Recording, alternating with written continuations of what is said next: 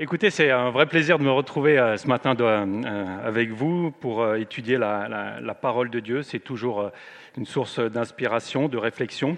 Et nous voulons, dans le, thème de, l'année, hein, avec Jésus, que du bonheur, revenir sur cette première message, ce premier message que Jésus donne à ses disciples et à ceux qui le suivent autour du sermon sur la montagne. Alors nous sommes dans sermon sur la montagne, à peu près au milieu, c'est-à-dire au chapitre 6. On a passé euh, le chapitre 5 et nous avons vu énormément de choses, notamment un appel de Jésus à entrer dans une nouvelle dimension de notre relation avec Dieu, plus ouverte, plus accessible, plus fraternelle. Une relation où la loi est mieux comprise, une relation où euh, le bonheur est promis et qui associe euh, notre matérialité avec notre spiritualité, c'est-à-dire une, volonté de rendre quelque chose de plus, complet, de plus global. Et cet enseignement, euh, même pour nous aujourd'hui, et alors euh, pour l'époque encore plus, était assez révolutionnaire, était assez questionnant, interloquant. C'était compliqué. Juste pour vous, vous, témoigner euh, une analogie, euh, récemment j'ai eu la chance de, partir euh, en avion et ça, a été, faisait longtemps que je n'étais pas parti en avion. Et au moment de décoller, je me suis reposé quelques questions sur comment ça vole. Un objet en métal qui fait 600 tonnes avec 500 personnes à l'intérieur.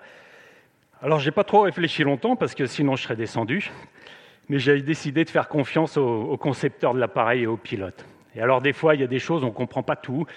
Ça paraît un peu irréel, ça paraît un peu réaliste de, faire, ces choses-là, mais euh, effectivement, aujourd'hui, c'est un peu la, clé avec laquelle Jésus va venir nous, titiller et nous dire euh, qu'est-ce qui, quelquefois, nous empêche de croire au message du royaume. Qu'est-ce qui est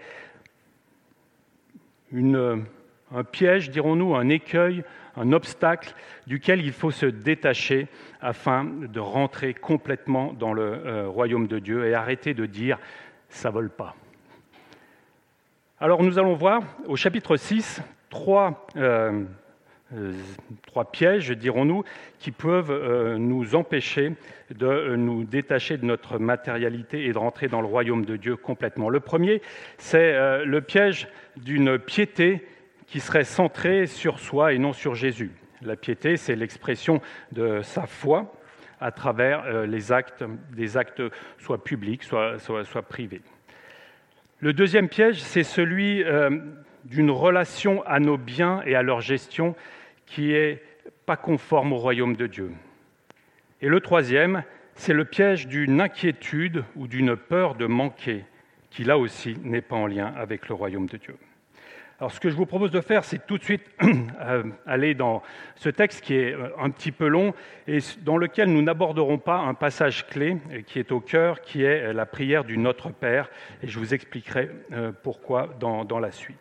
Je vous propose donc de prendre vos Bibles, de l'ouvrir au chapitre 6 de Matthieu et de lire avec moi les versets 1 à 6. Ensuite, on sautera le Notre Père et je reprendrai du verset 16 à 17, cet ensemble faisant un tout.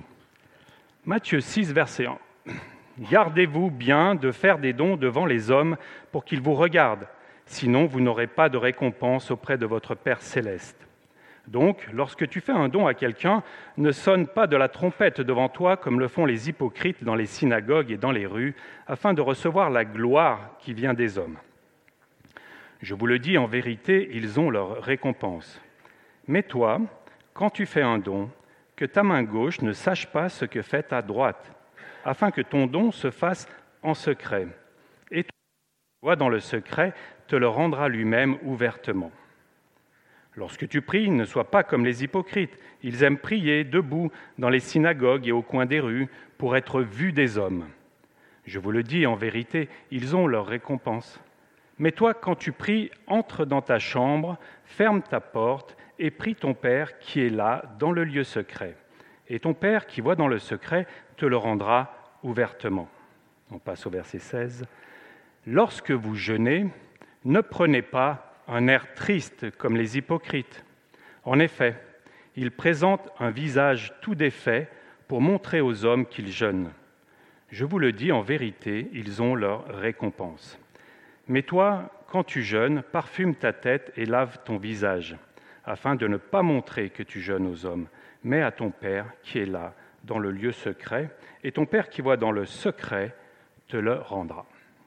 Jusque-là, la première lecture. Dans ce passage, Jésus utilise les trois dimensions de l'expression de la piété juive de l'époque, qui étaient l'offrande, la prière et le jeûne. Et c'est assez biblique, et j'ai été étonné d'ailleurs ce matin que nous n'ayons pas une offrande précédée de trompettes. Je n'ai rien contre les trompettes, euh, Thierry, mais c'était à l'époque la façon de faire. On sortait dans les rues, on sonnait de la trompette, on attirait les gens et on faisait son offrande en public devant tout le monde. De même pour la prière, où certains aimaient se mettre au coin des rues pour être bien vus, ou bien debout dans la synagogue, un peu comme je suis en ce moment, pour être vus, pour être euh, aux premières loges. Et de même, lors du jeûne, les gens apparaissaient contris, apparaissaient touchés, apparaissaient vraiment marqués par l'effort qu'ils faisaient pour Dieu, et ils voulaient le faire voir. Alors ici, Jésus utilise un mot qui est le seul à utiliser dans le Nouveau Testament, qui est le mot hypocrite. Hypocrite, euh, en grec, ça veut dire qui porte un masque. Qui porte un masque, ça veut dire quoi? Ça veut dire qu'il vient ici euh, au spectacle, qu'il vient ici jouer un rôle, qu'il vient ici attendre de sa piété quelque chose. Et qu'attendaient ces gens de leur piété qui peut être aussi pour nous un piège? La première chose, c'est la capacité à être vu de ceux qui l'entourent. C'est d'exister au sein d'une communauté sociale. Le deuxième, c'est la capacité à obtenir une rétribution, c'est-à-dire une place dans cette communauté, c'est-à-dire être quelqu'un et exister.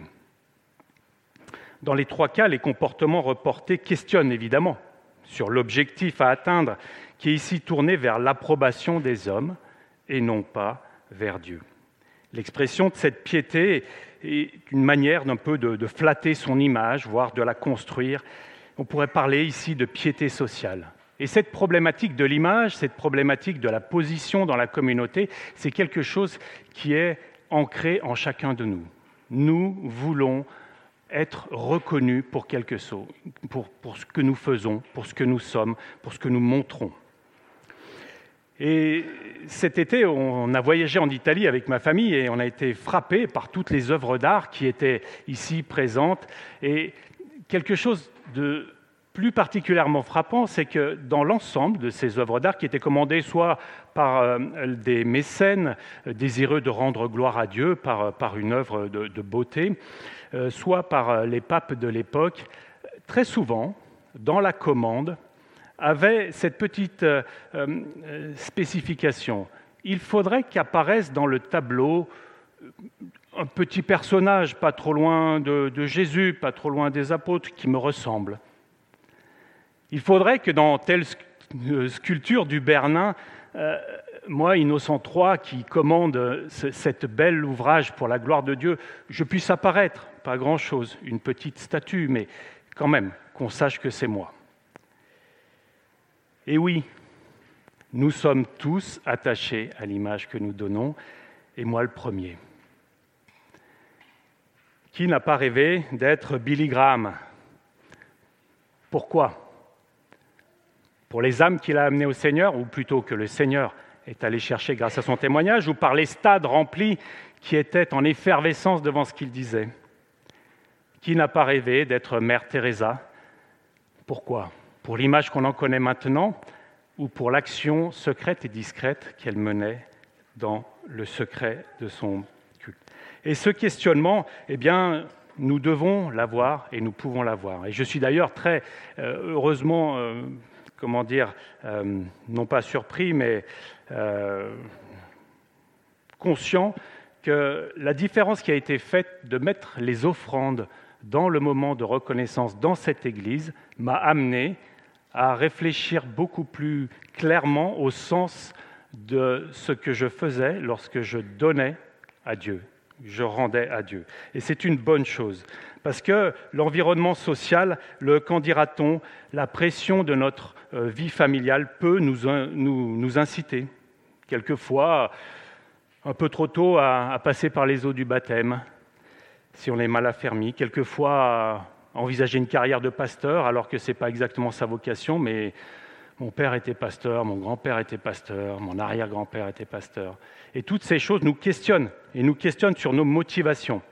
Et ces motivations, elles sont importantes d'être euh, euh, questionnées parce que déjà dans l'Ancien Testament, euh, Dieu notait des comportements qui n'étaient pas adaptés au culte qui lui était rendu, notamment en Ésaïe 29 où il dit que ce peuple s'approche de moi mais qui m'honore de la bouche et des lèvres et son cœur est éloigné de moi, et la crainte qu'il a de moi n'est qu'un commandement humain, une leçon apprise. En Ésaïe 58, il revient encore plus sur le jeûne en disant Le jour où vous jeûnez, vous accomplissez vos propres désirs, traitez durement vos ouvriers, vos jeûnes débouchent sur des disputes, sur de méchants coups de poing. Est-ce un jeûne de ce genre que je préconise? Alors cet avertissement de Jésus nous replace clairement devant nos motivations, devant l'expression de notre vie de piété il vient nous demander de nous examiner. Et c'est bien ce qui a été fait ce matin, déjà au moment de prendre la scène, où chacun était appelé à s'examiner soi-même quant à la motivation avec laquelle il faisait ce geste-là. Et ce questionnement, il est pour soi, bien évidemment, qu'est-ce qui me motive, mais il est aussi pour l'Assemblée. Pour l'Assemblée, pour dire qu'est-ce qui, dans le comportement de notre Assemblée, dans notre comportement euh, communautaire, peut bloquer, peut être un frein à l'expression d'une vie spirituelle intérieure. Et donc, et ça c'est important, et on nous amène sur un point clé de ce, de ce passage-là. Vous aurez noté que par trois fois, euh, il est fait référence à, au lieu secret, à un environnement qui permet de s'affranchir du regard humain. Alors, moi, mon métier, c'est la sécurité électronique. Et la sécurité électronique et des données, ça passe par quelque chose de très, euh, simple qui s'appelle euh, l'encryption des données. C'est-à-dire, on va venir les euh, mélanger afin qu'elles ne soient pas lisibles par une personne extérieure. Et pour y accéder à ces données-là, il faut obtenir une clé. Et la plus grande clé, c'est la clé secrète. Et cette clé secrète permet de décrypter ce que nous sommes. Et c'est un peu ce que Jésus ici vient nous dire. Ce dont nous avons besoin, c'est de nous mettre à nu devant lui pour que le vrai message qui vient de nous soit mis en lumière et nous permette d'avoir une relation vertueuse, pleine de fruits avec lui. Dieu qui voit dans le secret connaît notre identité profonde, ce sur quoi reposent nos motivations, ce qui constitue notre être intérieur, intime, et il apprécie une expression de notre piété qui est en ligne avec cette vérité Il le dira d'ailleurs à la Samaritaine en lui disant que l'heure vient et elle est déjà là où les vrais adorateurs adoreront le Père en esprit et en vérité. L'expression donc publique ou même privée de cette piété ne peut se faire que par une grande sincérité de cœur. Ce lieu secret est aussi l'endroit où Dieu rétribue. La question des rétributions est importante, il faudra y passer euh, beaucoup de temps, mais ici, ce que Dieu veut dire, ce que Jésus veut dire par votre Père vous le rendra, c'est Dieu n'a rien à nous rendre. Dieu veut juste amener une guérison, une guérison sur notre vision de qui nous sommes et de qui nous sommes en Jésus-Christ. Il veut amener aussi une guérison dans nos rapports avec les autres. Nous n'avons pas à attendre l'approbation de ceux qui nous entourent, mais l'approbation de Jésus. Et donc dans ce premier piège, qui est un peu euh, central, cette première difficulté qui est relative à notre identité, Jésus nous enseigne trois choses qui suivront une prière qui est en lien avec l'enseignement du Notre Père, mais qui sera traité par Bertrand la semaine prochaine. Un enseignement sur la gestion des biens matériels qui peut être vu comme une déclinaison de l'offrande dans l'économie du royaume, et enfin le dernier qui est une attitude à avoir vis-à-vis de nos besoins de subsistance qui se met en lien avec le jeûne qui est décrit ici. Alors passons tout de suite à la deuxième partie de notre passage qui sont les versets 19 à 24 et la difficulté de nos relations à nos biens et à leur gestion. Je lis les versets 19 à 24. Ne vous amassez pas des trésors sur la terre où les mythes et la rouille détruisent et où les voleurs percent les murs pour voler. Mais amassez-vous des trésors dans le ciel où les mythes et la rouille ne détruisent pas et où les voleurs ne percent pas les murs ni ne peuvent pas percer les murs ni voler. En effet, là où est ton trésor, là aussi sera ton cœur. L'œil est la lampe du corps. Si ton œil est en bon état, tout ton corps sera éclairé. Mais si ton œil est en mauvais état, tout ton corps sera dans les ténèbres. Si donc la lumière qui est en toi est ténèbre, combien ces ténèbres seront grandes? Personne ne peut servir deux maîtres, car ou il détestera le premier et aimera le second, ou il s'attachera au premier et méprisera le second. Vous ne pouvez pas servir Dieu et l'argent. Dans ce passage, Jésus nous met en garde. Il nous met en garde contre un comportement qui est opposé à l'économie du royaume de Dieu. C'est le fait d'amasser, ou plutôt de s'amasser, et de s'amasser des trésors terrestres. Vous notez bien la formulation ne vous amassez pas des trésors. S'amasser, ça implique une notion d'accumulation au profit d'une seule personne. Et vous êtes aussi bien placé que moi pour savoir que dans un monde où les ressources sont finies, amasser au-delà du raisonnable pour une seule personne revient forcément à immobiliser des biens qui pourraient permettre à d'autres d'en profiter. C'est donc contraire à l'économie placée devant nous par Jésus dans le royaume de Dieu, qui est une économie de partage et de solidarité. Et cette démarche, elle remet aussi en cause la place de Dieu, qui pourrait, ainsi dire, ne pas pourvoir. Et donc Jésus, nous voyons ici, promet une économie de la solidarité. Et cette économie de la solidarité, elle n'est pas neuve. Elle fait partie intégrante du plan de Dieu pour l'humanité. Il faut voir les règles euh, sociales et économiques de Lévitique ou de Lévitique plus spécialement 25, qui étaient déjà énormément en avance sur leur temps et qui proposaient une société dont chacun pouvait tirer profit. Notamment, nous prendrons un seul exemple, qui est la fête du jubilé. La fête du jubilé, tous les 50 ans, remettait à zéro l'économie permettait de rétablir chacun dans sa possession, sa possession, quelles que soient ses dettes. C'était une loi qui interdisait l'usure, c'est-à-dire la dette avec intérêt.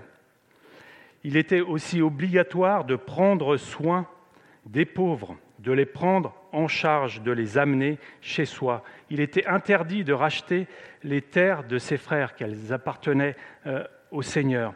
Et ceci ne pouvait se faire que dans des cas très particuliers mais ceci avait été perdu. Perdu, pourquoi? Par le mélange avec les autres euh, systèmes économiques.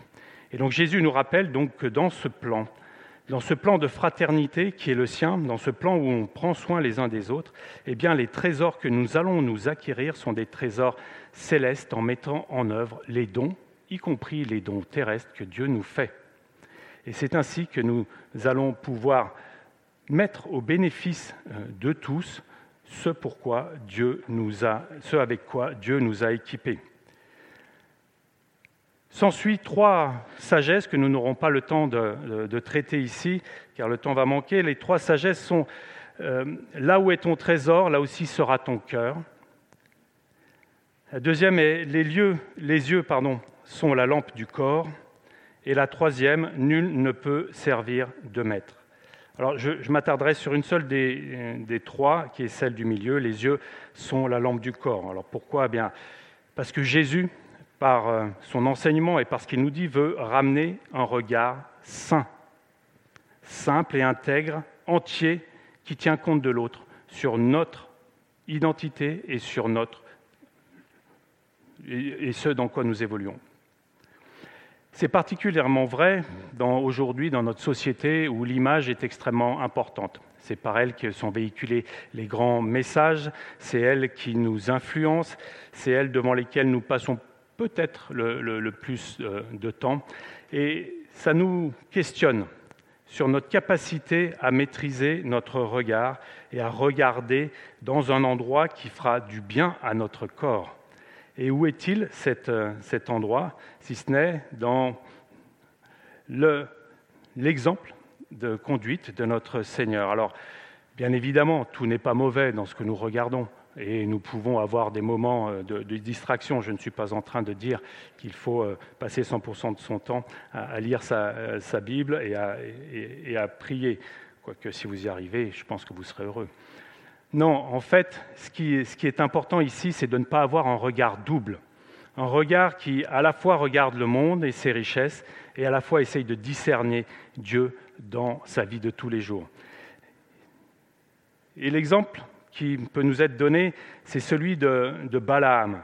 Vous connaissez peut-être Balaam, qui était un prophète en Israël, qui avait été payé par Balak pour maudire le peuple d'Israël. Et il nous est dit deux choses très intéressantes de, Balaam. Balaam avait une vision double. Il est mentionné en nombre 24 comme étant un homme ayant un œil ouvert, ayant la vision de Dieu. C'est beau d'avoir la vision de Dieu. Mais aussi, il nous est mentionné en deux pierres que c'était un homme qui regardait au salaire que lui proposait Balak c'est-à-dire à la matérialité de, euh, de, son existence. Et sa vision était tellement déformée, tellement divergente, entre un appel au, plan de Dieu et un appel euh, aux richesses de ce monde, qu'il ne voyait pas sur son chemin, vous lirez ça en nombre 23, il ne voyait pas l'ange de l'Éternel qui lui barrait la route, alors que son ânesse, qui était là, sous lui, le voyait. Alors lorsque notre vision n'est pas simple, lorsque notre vision est double, nous devenons aveugles à la révélation divine. Et c'est là une difficulté avec laquelle nous, allons, nous devons euh, aussi compter, c'est que Dieu cherche des croyants avec un cœur simple et une vision non partagée, et qui a devant lui les richesses du royaume de Dieu et qui mettent son énergie à le saisir. Alors en conclusion de ce passage, j'aimerais juste vous proposer un verset de l'Ancien Testament qui est en Proverbe 30, dans les versets 7 à 9, dans lequel euh, euh, l'auteur demande à Dieu deux choses pour sa vie. La première, il dit, je te demande deux choses, ne me les refuse pas avant que je meure. Éloigne de moi la fausseté et le mensonge, c'est-à-dire avoir un cœur intègre, et ne me donne ni pauvreté, ni richesse, mais accorde-moi le pain qui m'est nécessaire. Sinon, je risquerais, une fois rassasié, de te renier et de dire qui est l'Éternel, ou, après avoir tout perdu, de voler et m'en prendre au nom de mon Dieu. Alors bien évidemment, nous ne disons pas que les richesses de ce monde sont euh, toutes des occasions de chute. Néanmoins, il a deux occasions dans lesquelles nous pouvons chuter, c'est lorsque nous en manquons ou lorsque nous en avons trop. Et il est de même dans l'économie du royaume de Dieu. Qu'est-ce qu'un prédicateur attend de sa prédication? Qu'on vienne à la fin le louer et lui dire c'est très bien, c'était très intéressant, bravo, merci, et ainsi en retirer de la gloire et dire qui est l'Éternel? Ou bien au contraire craindre euh, de la part de ses frères et sœurs des, critiques sur ce qui va être dit et sur ce qui a été présenté, et dans ce cas-là, peut-être d'avoir euh, un esprit d'insatisfaction. Non, ce qu'on demande à Dieu, c'est de faire son œuvre à travers ce qu'il a mis sur nos cœurs. Et c'est vrai pour tous les autres services dans, l'Église. Qu'attend-on de... Euh, notre accompagnement spirituel avec un tel ou un tel, qu'attend-on de la louange, qu'attend-on finalement de tout ce pourquoi nous essayons de mettre à la fois nos dons et notre cœur au service de notre Dieu. Le troisième piège ou la troisième difficulté à laquelle nous pouvons être confrontés se trouve dans les versets 25 à 34 que je vous invite à lire maintenant. C'est pourquoi, dit Jésus, je vous dis, ne vous inquiétez pas de ce que vous mangerez et boirez pour vivre, ni ce dont vous habillerez votre corps. La vie n'est-elle pas plus que la nourriture et le corps plus que le vêtement? Regardez les oiseaux du ciel, ils ne sèment pas et ne moissonnent pas, ils n'amassent rien dans les greniers et votre Père céleste les nourrit. Ne valez-vous pas beaucoup plus qu'eux? Qui de vous, par ses inquiétudes, peut ajouter un instant à sa durée de vie? Et pourquoi vous inquiétez au sujet du vêtement? Étudiez comment poussent les plus belles fleurs des champs. Elles ne travaillent pas et ne tissent pas. Cependant, je vous dis que Salomon lui-même, dans toute sa gloire, n'a pas eu d'aussi belle tenue que l'une d'elles. Si Dieu habille ainsi l'herbe des champs, qui existe aujourd'hui et qui demain sera jetée au feu, ne le fera-t-il pas bien plus volontiers pour vous, gens de peu de foi? Ne vous inquiétez donc pas et ne dites pas que mangerons-nous, que boirons-nous, avec quoi nous habillerons-nous? En effet, tout cela, ce sont les membres des autres peuples qui le recherchent. Or, votre Père céleste sait que vous en avez besoin. Recherchez d'abord le royaume et la justice de Dieu, et tout cela vous sera donné en plus. Ne vous inquiétez donc pas du lendemain, car le lendemain prendra soin de lui-même, à chaque jour suffit sa peine. Jésus, dans ce dernier euh, développement de notre passage de, ce jour, vient toucher de plus en plus profondément dans notre humanité et notre matérialité ce qui fait euh, notre difficulté à nous en remettre quelquefois complètement à Dieu. Il vient ici euh, nous aborder sous le biais de notre relation à nos besoins vitaux. Manger, boire et se vêtir. Alors dans une société d'abondance telle que la nôtre, ce piège ou cette difficulté peut paraître un petit peu, un peu plus lointaine, mais il n'en est pas moins vrai que depuis la chute et la mise à l'écart du Jardin d'Éden, l'homme doit travailler pour subsister. Et cette condamnation d'un travail nécessaire s'accompagne d'un souci. Le souci de savoir si ce que l'on fait est assez, savoir si ce que l'on va mettre en œuvre va nous permettre de subsister dans le temps.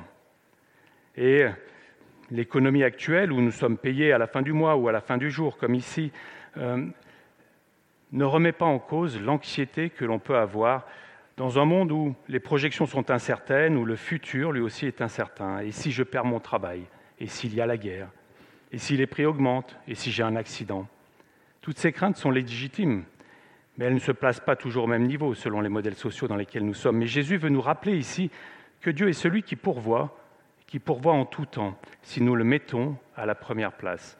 Il l'a déjà prouvé par le passé avec son peuple, l'accompagnant par la manne dans euh, le désert, l'accompagnant en faisant jaillir du rocher de l'eau quand cela était nécessaire. En prenant à témoin deux, éléments de sa création, Jésus ici nous prouve qu'à travers un, animal et un végétal, pour le moins d'apparence insignifiante de la création, il nous montre combien il prend soin d'eux. Oh, cela ne veut pas dire que ces éléments de la création n'ont rien à faire ou n'entreprennent rien. Dieu ne veut pas que nous soyons oisifs. L'oiseau entreprend d'aller chercher à manger pour euh, son nid, pour lui-même aussi. La plante a soin d'étendre ses racines pour vivre et aller chercher de l'eau. Non, ce qu'il veut dire ici, Dieu, c'est qu'il prend soin de nous jusqu'à s'occuper de nos besoins les plus essentiels.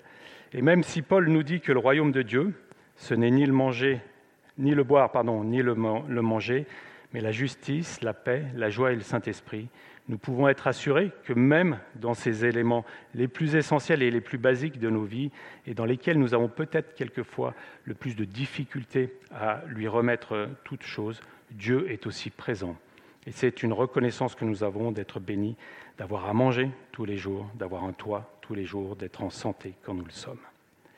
Alors tous ces développements ici visent à nous détacher de contingences matérielles, de contingences existentielles pour nous tourner résolument vers le royaume de Dieu.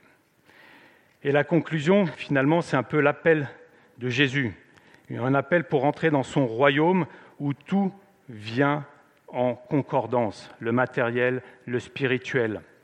Et ce que Jésus veut être pour nous, ou nous préparer, parce qu'ici, nous sommes au début de son ministère, nous ne sommes pas dans la même position que nous, c'est être prêt à rentrer dans une économie totale, centrée sur Dieu. Il veut nous réconcilier avec toutes les dimensions de notre être. Notre identité, nos besoins matériels, nos besoins de reconnaissance, notre sécurité, nos interactions avec tous ceux qui nous entourent. En d'autres termes, il veut nous dire, je suis tout pour toi. Et le point qui reste à définir ici, c'est le croyons-nous. Il est difficile certainement d'entrer dans, ce royaume, tout comme il peut être difficile d'entrer dans un avion auquel nous ne croyons pas qu'il puisse voler. Mais malgré ces incertitudes, malgré notre rationalité, on peut, avec euh, Jacques Monod, essayer d'adhérer à ce qu'il nous dit lorsqu'il dit Que nous faut-il de plus que ce que Dieu nous a donné? Rien que ce que Dieu peut nous donner encore, la foi simple aux choses invisibles. Nous vivons dans le temps, il ne s'agit que de vivre dans l'éternité. Nous sommes constamment entraînés vers les choses visibles, il ne s'agit que d'entrer dans la communion des choses invisibles. Je dis, il ne s'agit que de cela, mais c'est une grande chose, c'est un immense changement. Car ce qui constitue le péché, ce ne sont pas seulement ces formes grossières de désobéissance à la loi divine qui règnent dans le monde. Ce qui constitue le péché d'une manière plus subtile et plus profonde à sa racine même, c'est l'incrédulité, l'entraînement des choses visibles. Et il nous dit, pour nous mettre en rapport avec ces choses invisibles, prions sans cesse. Oui, priez, mais comment prier? C'est ce que nous verrons la semaine prochaine avec Bertrand. Et je vous laisse pour finir avec ce verset de Paul qui reprend la conclusion de notre paragraphe et qui nous dit, ne vous inquiétez de rien, mais en toute chose, Faites connaître vos besoins à votre Père qui est dans les cieux. Et votre Père qui est dans les cieux prendra soin de vous. Notre relation à Dieu est primordiale dans toutes les dimensions de notre vie. Jésus nous le rappelle ici. Il veut nous embarquer pour euh, un décollage, un détachement de vérités matérielles, tout en les prenant en compte et en donnant la priorité à notre spiritualité et à notre relation avec Dieu ainsi qu'avec les autres. Le décollage, il est proche. Avez-vous confiance dans celui qui a conçu l'avion et dans celui qui le pilote Si oui, alors le royaume de Dieu est devant vous et pour vous. J'aimerais prier pour ce message et les fruits qu'il portera. Nous l'espérons par la grâce de Dieu dans vos cœurs. Seigneur, merci pour l'enseignement et sa richesse que tu nous prodigues par ta parole. Nous voyons bien que nous avons des difficultés à nous en approprier, de par notre identité, notre matérialité, notre incapacité à saisir complètement les vérités que tu veux amener dans chacune de nos vies. Alors nous voulons te prier afin que tu fasses ton chemin dans nos cœurs, que tu descendes dans le lieu secret où nous voulons t'ouvrir les moindres recoins de notre personnes afin que tu les guérisses, afin que tu les restaures, afin que tu les encourages, afin que tu les sécurises, afin que tu les transformes, Seigneur. Nous n'attendons rien de moins que ce que tu as promis, une transformation, une transformation pour goûter pleinement l'alliance euh, pleine et entière avec un Dieu qui nous a rachetés en Jésus-Christ, qui nous a déclarés euh, parfaits euh, devant lui. Et nous voulons te, te demander que nous sachions chaque jour plus réaliser tout ce que tu as fait pour nous et tout ce que nous pouvons attendre en Jésus-Christ, à savoir tout, en tous, tout le temps, partout. Amen.